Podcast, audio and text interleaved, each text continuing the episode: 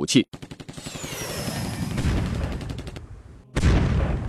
在第一次世界大战的硝烟中，每一个迈向死亡的生命都在热烈的生长。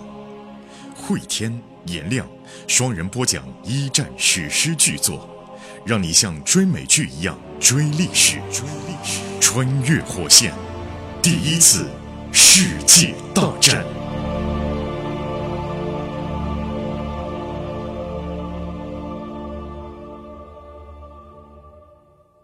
穿越火线一战，各位好，我是颜亮，我是慧天。今天呢是第五个番外篇了啊！今天这番外篇内容非常精彩，跟大家预告一下。首先呢，我们会来解答近期大家的一些课后作业完成的情况。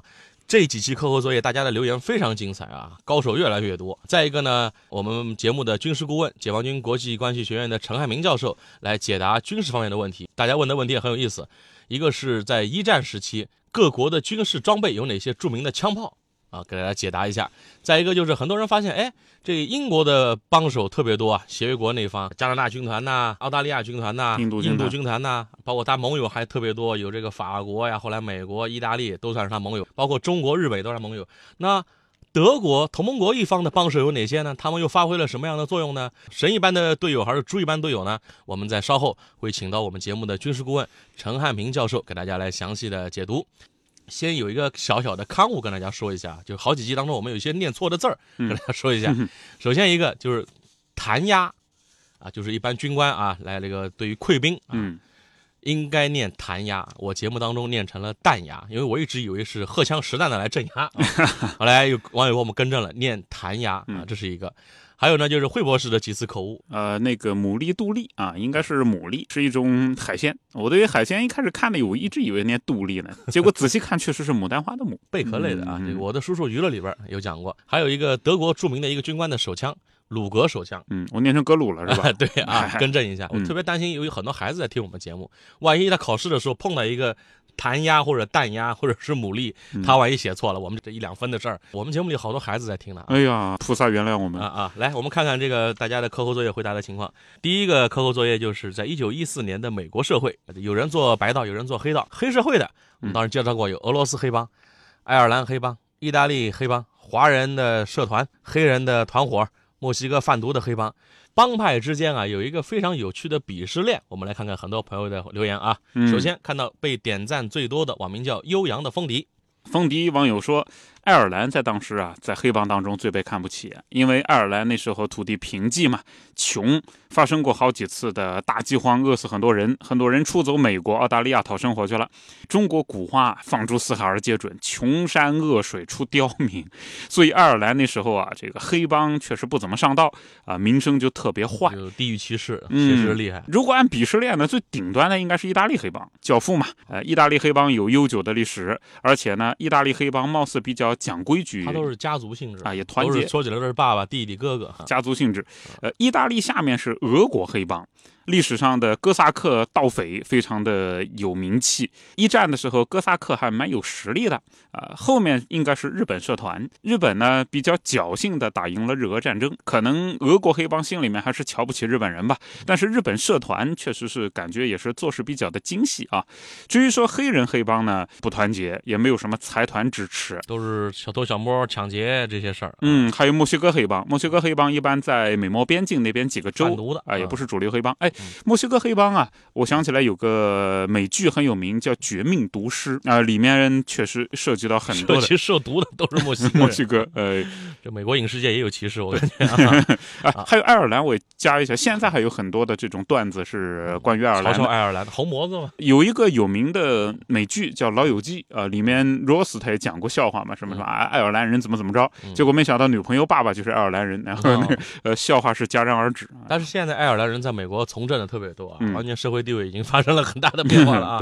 这是被点赞最多的悠扬的风笛。我们再来看，还有被点赞比较多的网名叫沉默海。嗯，他说呢，这个鄙视链啊，基本上是以东西方分界的话，西方鄙视东方；以人种分界的话，是白种人歧视黄种人，歧视黑种人；如果以国家分界的话，是综合实力越强的国家就站在鄙视链顶端。职业种类来讲的话，就是贩毒的可能是不是最狠一些啊？所以我想可能和国家实力没有什么关系，因为你看大家没争议的是意大利黑帮，他可以鄙鄙视所有黑帮。对，那意大利在一战、二战的时候好喜感啊！哎，如果说意大利是敌人，心里面还踏实点儿。啊这个队友的话呢，哎呀，当时从各国移民去美国的，嗯，都是在本国，尤其是底层的啊，混得不太好的，混不下去的，所以去到那儿也没有什么自己宗主国的优越感了。哎，这倒是。你是德国的，我是意大利，没有什么。到了那儿，大家就是都是白手起家，就干呗，谁最狠。丛林法则啊，，丛林法则了，就没有什么你是哪来的那个什么的啊，以国家来分可能不太靠谱。对，网民还有一个叫克拉柳里这个朋友，他说关于美国黑帮的歧视链，他说我觉得应该是意大利裔歧视俄罗斯裔，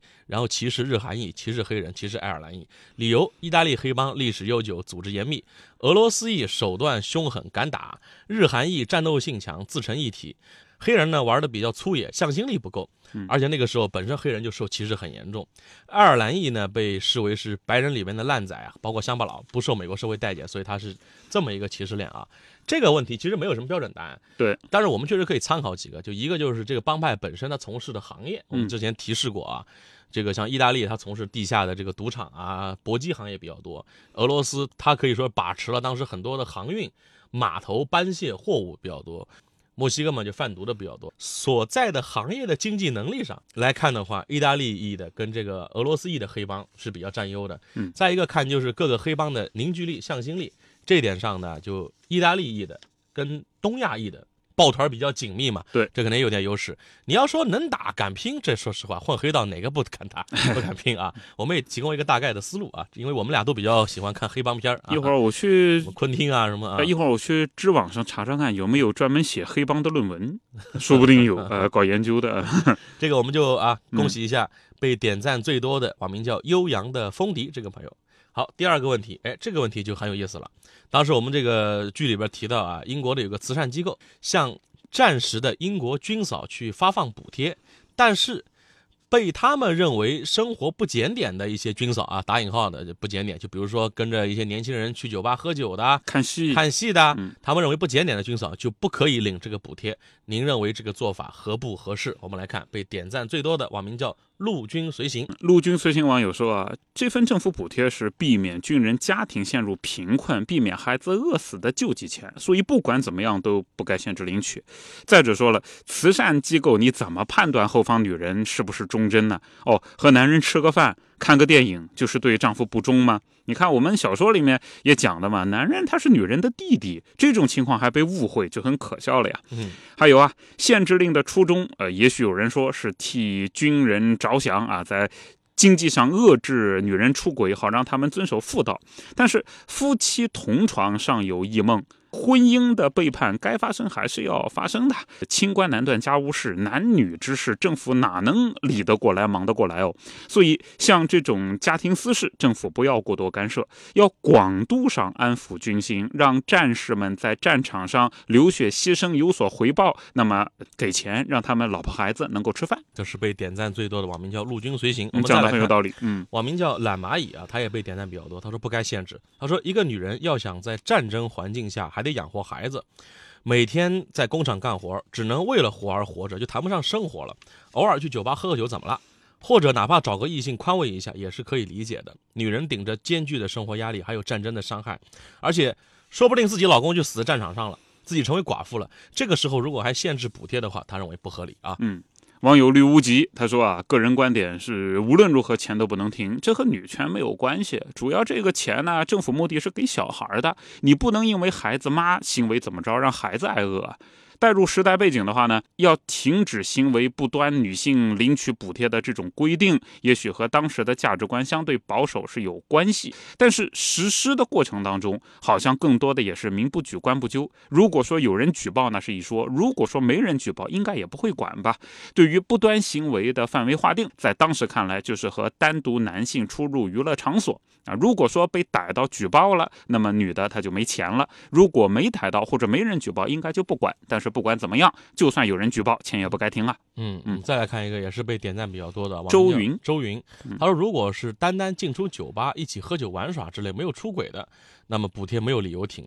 如果是女方出轨了，那补贴该不该停，应该由丈夫来决定。如果丈夫决定了要停止的话，那么由双方的孩子领取啊、由孩子来领取啊，或者丈夫如果不介意的话，那没有任何人可以停掉这份补助。这是一个代替政府发放的慈善机构，这份补助是因为丈夫是军人才能领取，重点不在军人，重点在丈夫。就基本上很多网友的观点啊，我就这个问题应该没什么太大争议啊，觉得就这个补贴居然是政府提供给。主要是老婆孩子生活的，对啊，只要你是军嫂，就有军人的钱拿身份就有钱拿。而且我们说一下，就是现在中美两国是有军婚保护的，嗯，对吧？但是很多的欧洲国家也没有这方面的限制，因为在他们可能看来的话，设军婚保护可能对于战场上的男人比较安心一些，但是不设军婚保护呢，对于在后方的女人相对来讲更公平一些。女人也有权利来决定自己要不要结束这段婚姻嘛，也不该限制。那这个事儿呢，反正我们也不去多多过多评判，因为目前各国执行的方式国情不一样。不一样啊，确实各有利弊，可以说各有利弊。针对不同的人群吧，这个利弊不一样。自由跟公平这个事情，一直在不同的维度里就不同的评判标准。恭喜一下，网名叫“陆军随行”这个朋友是这个问题上被点赞最多的。嗯，好，我们再来看下一个引起了很多朋友在回答的一百多个留言啊，嗯而且其中我看了一下，女性特别多。就是我们说到的，我们主人公之一艾瑟尔频频拒绝了工党书记伯尼的追求，到底是为什么？被点赞最多的网名叫木子九幺幺三，被点了八十多个赞，这个、嗯好厉害！啊！他这段话到底怎么说的？被点那么多赞啊！木子他就说啊，相比于同时期的女性，艾瑟尔在思想上更开放，呃，人格上更独立，是个勇敢者。对于婚姻呢，他追求的不是传统意义上的门当户对，而是自己的心动和热情。这也是艾瑟尔能够忽略菲茨有妇之夫的身份和他好啊。另外一方面呢，他爱菲茨，呃，即使是被菲茨抛弃了，即使是因为未婚生子遭受苦难挨白眼了，他心里面也没有真的怨过菲茨，心里面仍然是眷恋牵挂着他。伯尼呢？伯尼现阶段啊，对小艾来说啊，和阿波罗温小镇上的屠夫儿子没什么区别。虽然说伯尼很喜欢艾瑟尔，很爱他，并且愿意为艾瑟尔来养孩子，可是小艾不爱伯尼呀、所以就本能的拒绝了伯尼的求婚，两次还是三次啊，嗯排斥伯尼的亲近。这个被点了八十多个赞的留言啊！我们再来看，还有被点赞比较多的回答，网名叫小野猫。他说呢，看透爱情的女人啊，通常就不再会向往爱情了，特别是有了孩子以后，孩子已经成了自己的精神寄托了，女人呢就会感觉自己生活当中已经不需要一个男人也能活挺好，嗯，反而呢，在遇到另外一个男人的时候，曾经糟糕的感情经历会让他对新的感情望而却步，因此呢，长时间的单身生活以后，经过心理的比较，没有男人，有孩子也挺好。有男人自己可能会再受一次伤害。他说：“相信如果是我，我也会选择继续单身，不接受伯尼。哎网上有句话说，单身久了就上瘾了，啊可能就是这个意思啊。确实，我们生活当中也有这样，男男女女都有。离婚之后，就基本上再走进婚姻难度还蛮大，很大原因是因为在于他自己，他觉得一个人也挺好。新来的这个异性啊，如果不能让自己现阶段的生活变得更好，我何必呢？再走进婚姻，哎人不能两次踏进同一条错误的河。婚姻真的在当今社会里边，已经越来越宽容的被看成是不是每个人生活的必选项了，也不一定适合所有人啊。啊，个人的生活都有自己选择的自由嘛。再来看到网友会听会读，他说啊，答案很简单啊，艾瑟尔她不爱伯尼啊。虽然这个伯尼各方面都适合做自己丈夫，每次这个伯尼想亲近小艾啊，小艾总是身体本能的躲。一个年轻女子碰到喜欢的人是不会这样的嘛？既然说抗拒啊，那说明对于波尼啊没有爱情，只有同志情。还有一个网名叫“独立设计师左”这个姑娘啊，她回答的特别认真，而且她有一个观点，我觉得挺有意思的。我们来看看啊，她说：“我也一直困惑着，我为什么忘不了前任，而且无法接受条件不错的追求者，即便交往了也无法全情投入，直到分手又开始念念不忘。后来搜集了相关的资料。”这个现象叫做未完成事件，嗯什么意思呢？就是对一件事儿抱有很大的期待，且付出过努力和代价，最后没有如愿的。表面上看你遗忘了，但是潜意识里依然抱有期待，行动思维都受潜意识的影响，就觉得这事儿没完呢，这有个结果，这个说法啊。而摆脱这种状态，只能是回到同一个人、同一件事上，把这个事儿完成。所以你看，后来菲茨波也邀约艾斯尔嗯，去单独约一次会，艾斯尔虽然理智上说不要去，还是鬼使神差的去了啊。对啊，总得了啊没。啊，未完成事件嘛、嗯啊。他说呢，很早之前的节目里就有剧透过，说艾斯尔晚年依然想要让菲茨承认他们的感情，就我们俩我们俩的错啊，嗯，我们剧透的之前是，他说这样的心理现象无关性别，也不一定发生在感情上。他说还有一些细节，我们来看看。这个也是独立设计师左讲的是吧？嗯，对，也哇，这敲了那么多。他写的很认真嘛。嗯，好的好的。这个设计师组还说啊，还有一些细节，小爱去伦敦的时候带走了菲茨家祖传的那个皮箱，那、我们当时讲的，LV 啊 LV 的疑似 LV 给孩子取名字呢，中间也加了菲茨和伯特。嗯生完孩子以后，弟弟就抽冷子问一句：“孩子是谁的？”小爱就下意识的说：“啊，菲茨的。”啊，听到飞茨的消息呢，也会下意识的注意到，嗯看到受伤的飞茨啊，小爱就立刻脱口而出：“哎呀，这个飞茨的自尊心受到的伤害要大于身体的损伤。”妈妈当时的评价就是：“你好了解他哦，嗯对吧？”呃，所以呢，小爱下意识是要。证明自己和菲茨之间的关系，人有的时候最难看清的就是自己啊。这个说的挺好啊。嗯潜意识里一直没有放下呢，其实。对，所以这个设计师佐他还说呢，从这些细节，艾瑟尔从小就漂亮、聪明，且爸爸是工党书记，性格高傲，自我条件优秀，原生家庭影响，所以他自尊心极强。这样的影响会让他对自己要求很高，他会越来越优秀。而负面影响是优点太多、太自信，忽略自己的缺陷。比如说，他跟菲茨的社会地位不平等，在当时的社会是很难改变的，在潜意识里依然渴望着菲茨回心转意。他听得非常认真仔细啊嗯。，这个网友他是设计师啊，难怪自己也说嘛，呃，未完成事件的这种心结，对于设计师来说，确实是你让他画图画一半，然后停那儿以后就别做了，你看他宁可就钱不要了，他也把它搞完。那我们再恭喜一下，这个问题里回答的被点赞最多的是那个叫木子九幺幺三，嗯八十多个赞。当然，我也建议这个我们给这个独立设计师左也发一个吧，这个嗯回答的特别好啊，哎，给大家也发一个吧。独立设计师左中奖的朋友不要着急，这几天呢，我们的系统内你注意你的消息，我们的制作方会跟你联系，告诉你怎么来领取我们的奖品原著一套的。当然，我们最新一期的这个问题也是引起了很多朋友的反响。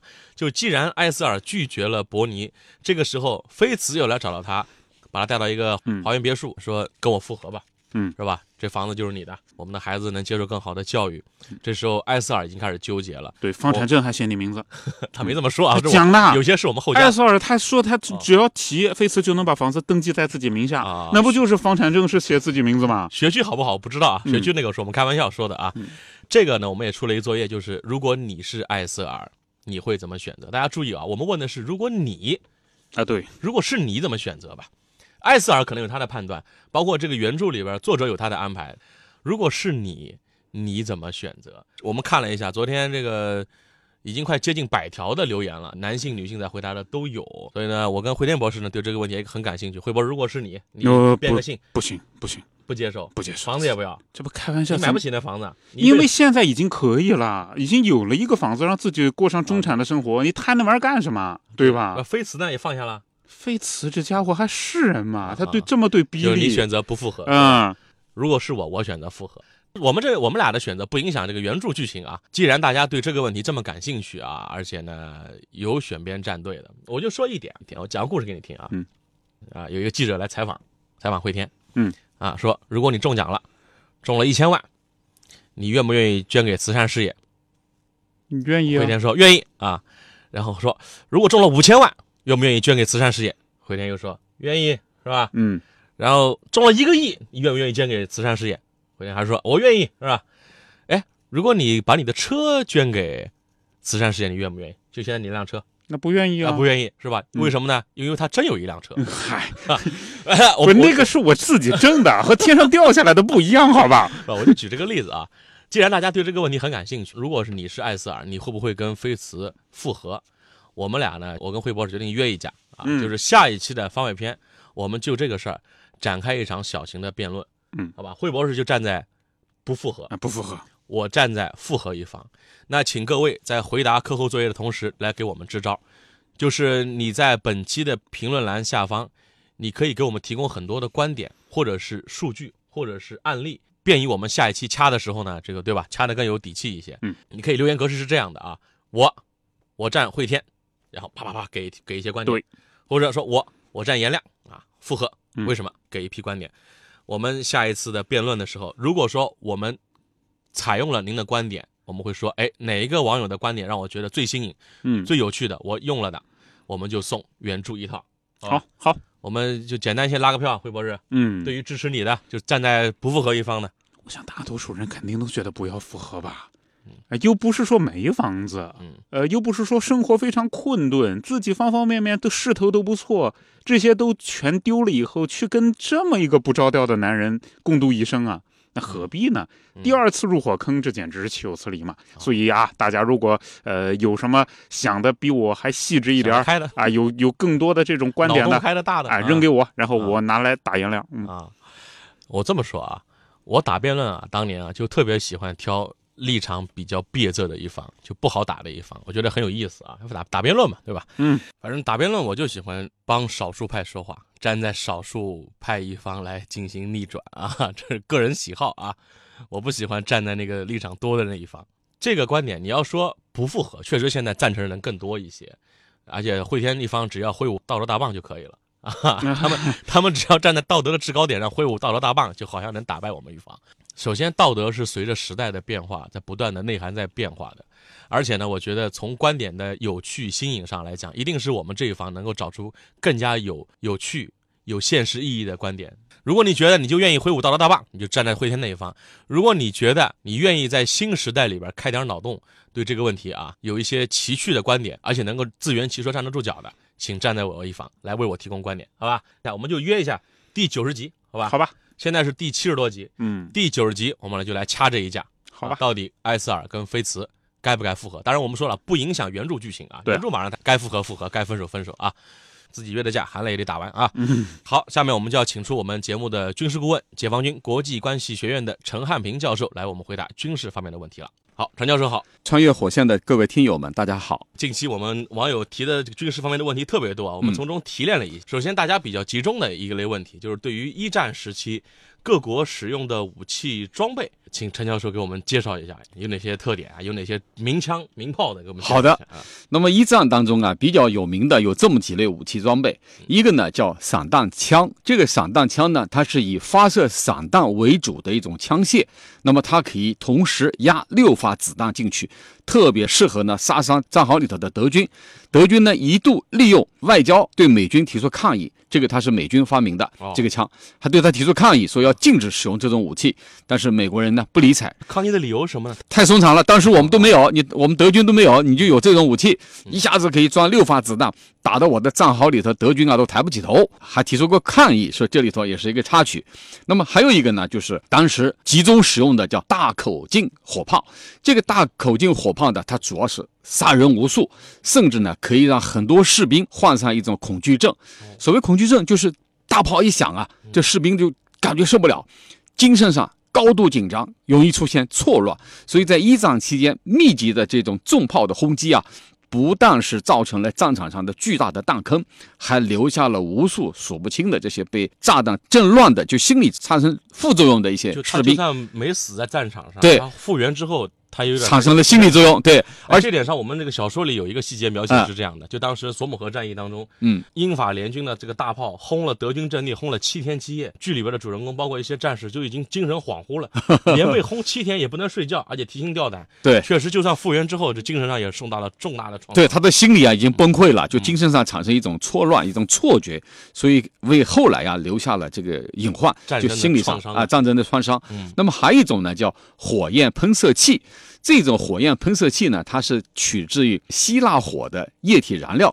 那么它是怎么使用的呢？在一战当中啊，它开始广泛的使用，它是德军首先装备的这种便携式的火焰喷射器，在战壕里头呢，德军用火焰喷射器对准的敌人进行喷射，然后呢把他们赶出这个战壕，再接着等他们出战壕的时候，好了，机会来了，对嗯，机枪步枪开始扫射，用这种可怕的武器啊，德国士兵啊可以说跟各国交战的军人都结下了梁子，以至于这些操纵火焰喷射器的德国军人一旦被俘，怎么着？嗯，立即枪决，没有任何这个按照藏俘的这个条例来处理，没有，立即枪决，就是对他们恨之入骨。哎，其实这蛮惨，因为本身背这种重型武器，就火焰枪的这个战士啊，也蛮危险的。一旦被打中了，他自己先炸了，或者成一火人儿，然后他要是被俘了，又没有任何抗辩的理由，就直接枪毙，又因为你背的这个武器对。伤我们的战友无数，也可以太自伤凶残了。对对对。哎，这个那么还有一个就是一战期间，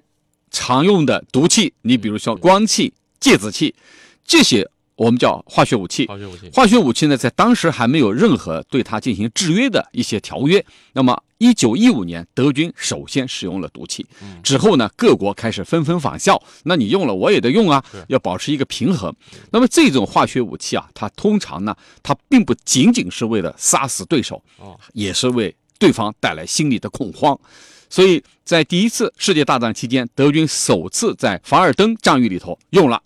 到索一姆河的时候，对英法联军也用了。对，一九一五年，德方呢为了扭转不利的战局啊，出其不意的向英法军队聚集的这个阵地上，那么当时释放了一百八十吨氯气，使五千名联军官兵啊当场中毒死亡，成了世界军事史上。首次大规模的使用这个毒气弹，这种毒气弹啊，它主要是一个是人工制成的，还有一个是自然界产生的，它把两种啊都用于军事目的，我们叫它为属于化学武器。毒气弹的使用啊，不光杀人无数，嗯战壕里边各种动物也死的差不多了，对，所以它对生态环境的影响啊，后世是无法估量的。是的，是不是产生了一些变异？是不是产生了一些对人类都有影响的病毒？嗯，继续的就是在人类当中传播，这个影响实在是太大。是的现在社会我们对于化学武器是严格禁用，严格禁止严格禁用啊。对，因为它能使这个人啊吸入过量的毒气以后，窒息死亡的一个程度，人的红细胞的载体啊也会降低。我们在一些电影里看到过，但凡吸入毒气的那些战士，都是勒着喉咙啊，可是说不出话来。是的，那么还有一种呢是叫三棱军刺。这个三棱军刺啊，这个棱以棱形，就是呈棱形的，哦。就三面它都是刺，肉搏用的，肉搏用的哎，三棱军刺它是美军最先使用发明的，这种看上去好像很普通，普通的刺刀没什么两样，但是呢，它有一个特点，就是军队的医生啊、军医啊没有办法去处理伤口，因为你这是棱形的，你刺了以后，他怎么去处理这个伤伤口？很大，没法很大。很深，对嗯它穿刺力很强，所以呢就形成血管的栓塞啊，让伤员很快容易死亡。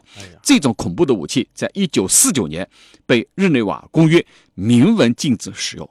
就一扎扎一洞，对你要是拉一道口子，我能对算了对你扎缝缝针我怎么缝啊？对，它是棱形的，叫三棱军刺，这是美军发明的。所以大家看啊，就一开始的时候，在一战中曾经还发生过，就是两边对峙的时候，没有发生惨烈交锋的时候，英德双方的士兵在圣诞节还曾经一起来跳出战壕。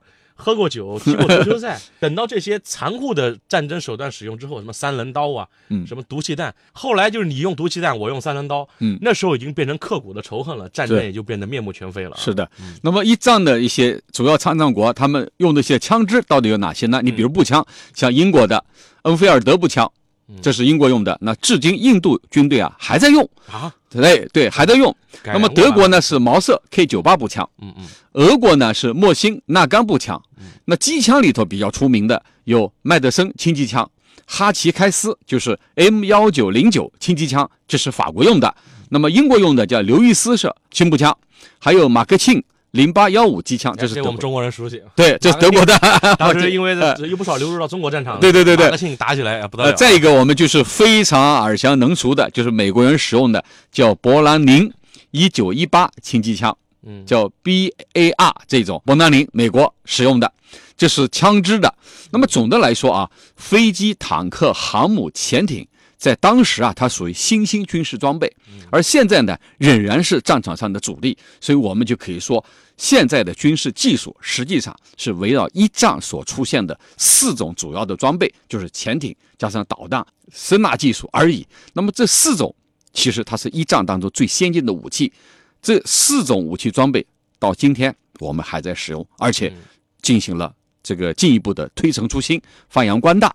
那么这四种武器其实首推是航母，因为航母它是一个综合实力。我们国家目前首艘过场的航母也已经下水海试了，那么就表明航母是一个国家军事实力的真正的体现。这是陈教授给我们解答第一个问题啊，就是一战时期有哪些这个武器装备啊，值得我们去了解一下的。第二个问题，交战的双方，同盟国跟协约国，协约国这方，哎呀，这个英法为主，然后他们有各种兄弟帮忙啊，美国后来也参战了，意大利后来也参战了，包括英国还有很多的这个海外的这个殖民地的这种加拿大军团、澳大利亚军团、印度军团都来帮忙了。对，但同盟国一方感觉德国很惨呐、德国的帮手不多啊。嗯，德国有哪些帮手？他们到底发挥了什么样的作用？其实德国的帮手还是有的，你比如说奥匈帝国、嗯奥斯曼，保加利亚。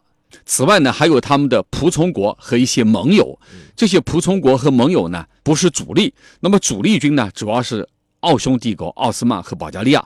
就我们平时打牌的时候都讲，不怕神一样的对手，就怕猪一样的队友。在这里头呢，也有一些队友啊，很有意思。我们来先来看啊，这个奥斯曼帝国，奥斯曼帝国就是现在的土耳其了。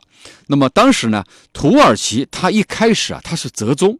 啊，就两边我都不参加。嗯，那么它因为呢跟英国关系不错，但是呢跟协约国里头的俄罗斯，就是俄国血海深仇，哎，又有矛盾。这个说比中日矛盾更仇恨更大的，可能就是土耳其跟沙俄了。对，所以就怎么办呢？所以他就是处于一种两难，既想跟俄罗斯打仗讨回公道，又呢要保持跟英国这种友好的关系。所以在一战之前，他向英国呀订购了两艘战舰，买了两艘军舰。这么战争突然打起来了，没有准备，打起来以后，土耳其就说了：“你你看我这个钱也付了，你这两艘军舰得还给我呀。”英国人说：“不行，我现在正在打仗，正需要用呢，你能不能我用完了再给你？我打个八折。”土耳其就那就很恼火，哎，我也是一个大国呀，我也是一个大国呀，你怎么能这么对我呢？这个时候呢，德国的两艘军舰停靠在土耳其的海域。这个德军发现了英国和他为这两艘军舰闹得不可开交，这德国人出了一个主意，这样吧，我我我这两艘军舰我给你，不仅是我军舰给你，我舰上的人也给你，听你来指挥。哎，这下土耳其说不，从天上掉下来个馅饼。一九一四年的八月，他就和德国签订了一个同盟条约，就是我加入你了。当时呢，土耳其。他有一个误判，他认为同盟国能赢。对他认为德国打下去肯定能赢，这样的话我就可以跟俄罗斯啊，跟那个沙俄啊，我就可以讨回公道，我就可以能够为我出口气，把我损失的能够从沙俄给讨要回来。所以呢，他有这种误判，这种误判呢，导致他很快就加入了战斗，宣布对沙俄宣战。从战争的一开始啊，应该来说，奥斯曼帝国表现还是不错的。你比如，哎，你比如说，英军从达达尼尔海峡两度进入，然后呢，想从土耳其登陆都没有成功。这里头跟奥斯曼帝国所发挥的作用，我觉得密切相关。那么这里头还有一个队友，我就不得不提了。这个队友是哪个队友呢？就是骑墙，呃，意大利。意大利呢，他为什么骑墙啊？就是我们现在打一个比方啊，就有一个人谈对象，他谈了两个，那么这两个呢？他一直决定不下来，我到底跟哪一个？所以总觉得在两边我都能得到一些好处。那么意大利当时啊就是这样一种心态。你比如，他和法国在争夺突尼斯的这种斗争当中啊，他失败了，败给了法国，这样就跟法国呀结下了梁子。那怎么办呢？这个时候德国人就看中了，就拼命的拉拢意意大利，说你你进入我这个同盟国，我来和你一起去对付法国，给你分地。对，赢了以后我给你很多好处。那么意大利呢，就处于一种骑墙，两边要价，一方面表示我愿意支援盟国，一方面呢又和这个协约国谈判。最主要的是因为呢，他和同盟国里头有矛盾，同盟国里头谁呢？就是塞尔维亚，这里头他们之间有矛盾，所以呢。他站在德奥一边，那就不可能要回本来属于意大利的土地，他就感觉到两边在摇摆，两边在摇摆。这个时候，他和英国人、法国人。签署了一个秘密的秘密的协议，叫《伦敦密约》。这也是后来威尔逊十四点里要求的。对，签签秘密协议。对，签署了秘密协议，等于把德国给卖掉了。所以英法呢，就通过一种许诺，啊，你打完仗以后，我把你过去的国土，我从那边给你要回来，重新回归到你意大利。所以这样的话，把它的稳定下来了，使它呢能够最终又倒向了协约国，是吧？所以呢，英国人还给他贷款，所以在一九一五年五月二十三号，他向奥匈宣战；到一六年八月，又对德国宣战。那么这里他又玩了一手，他为什么迟迟不向德国宣战呢？看到德国的实力还很强，当时在 对在战术上还在赢，说我再看看，我再看看。那么到了一六年的八月，可能大势已去了，这个时候他才下手跟德国宣战。所以综合起来看，如果协约国迅速战败，那么意大利肯定会站在同盟国一边，但是由于当时相持的这种局势啊，才给了意大利这样的一个选择的机会。而在意大利国内呢，也相当有一部分人认为，最终英国人会胜利。所以这个呢也起到了作用。所以要说意大利甩两面派啊，其实有点冤枉他。为什么？国家利益是最高的，我要维护国家利益，把那领土失去的领土夺回来，这是那才是最主要的。至于其他的，呃，甩点小手段、小阴谋，这在国际政治舞台呢也是常见的。那意大利也算是买马买对了啊，对对对对对，赌注押对了啊。对，因为他确实在一战就结束以后，他获得了不少的土地的这个赔偿或者说补偿吧。对，他的获益可能是某种程度上还大过英法。意大利啊，我请教一下，嗯嗯，为什么自打罗马帝国之后啊，这个战斗力就一直一战、二战里边就不是主力的，成为一个笑话？对对对，我们看过，就是有被俘的意大利士兵，最关心的是我们中午吃什么，就这种感觉，战斗力特别的弱，特别弱。对，这个里头主要还是跟他长期的这种训练，还有这种这个民族精神，我觉得是有关系的。最近一段时间，他这个政局老不稳定，一会儿你一会儿我，人缺乏一种原则，对吧？一种。斗志一种意志品质，这个方面我觉得他是比较弱的。他不像你像无论是德军还是英军、法军、美军，他都很坚强。意大利的战斗力可以说是不堪一击，没有人把它当一个主力来使用。所以如果说是能够坑队友的，应该算是意大利了。网上有个好玩的说法，说就是罗马帝国之后，意大利人都特别爱泡澡堂子。这个澡堂的水太热，你懂的。这个男性越泡越越不像男人。对对对对啊，我们男同胞少泡澡。对，那么还有一个呢，就是保加利亚。保加利亚它是四个同盟成。成员国里头最后一个参战的，他为什么参战呢？因为在第二次巴尔干战争当中啊，保加利亚他被希腊、塞尔维亚和罗马尼亚所打败，因此呢，他对塞尔维亚是怀恨在心的。一九一四年呢，保加利亚和奥斯曼签订同盟条约，那么次年十月，他向塞尔维亚宣战，并且呢，协助德奥联军。侵入了塞尔维亚，那么保加利亚他自己有也是有一个误判，觉得差不多了，最后才参战的。那么这里他肯定对同盟国之间所起的作用，肯定是微乎其微的，那这么说看来，就是一上来就坚定站在德国一方的，也就是奥匈帝国了。就后来那些都是看看情况，哦，看看情况，对对对对，德国的，要么是误判，要么是最后不得已。好的，谢谢陈教授给我们介绍的在一战时期啊，同盟国一方互相的这个组织架构啊。大家有军事方面的问题，可以继续在本集的评论栏的下方来留言，我们呢也会在下一期的番外篇当中，请陈汉明教授来统一作答。好，谢谢陈教授啊，不客气，大家再见。那我们这期的方外篇呢，最后跟大家预告一个事情。这两天呢，我们正在跟喜马拉雅谈判这个一战，我们总共设计大概是一百二十集吧。一百二十集结束之后，我们是不是要开始讲这个二战了？正在跟喜马拉雅谈判。大家还觉得这个节目很有意思、很有兴趣听的话，也可以在留言当中表个态，评论栏当中也可以来跟我们说一说，我们也调查一下吧，看还有多少朋友愿意一直听下去的啊！感谢各位关注我们这期的穿越火线的番外篇，我是颜亮，我是火天，我们在下一期正剧当中再见。节目的最后告知大家一个好消息，继一战后会天颜亮的两档新节目《永恒的边缘》《冷战的权力游戏》。还有世界的凛冬，二战的权力游戏都已经上线。从一战的硝烟弥漫到冷战的两极对抗，二十世纪人类的故事得以完美落幕。大家可以在喜马拉雅搜索“冷战”“二战”即可找到新节目。同时，我们还组建了高级 VIP 群，您可以添加火线助手拉您入群，微信号就是火线的全拼加二零二，也就是火线二零二。慧天和颜良老师会在群内与大家交流，同时群里也会发送各种福利、新节目抢先听、节目周边等等，我们在群里等你。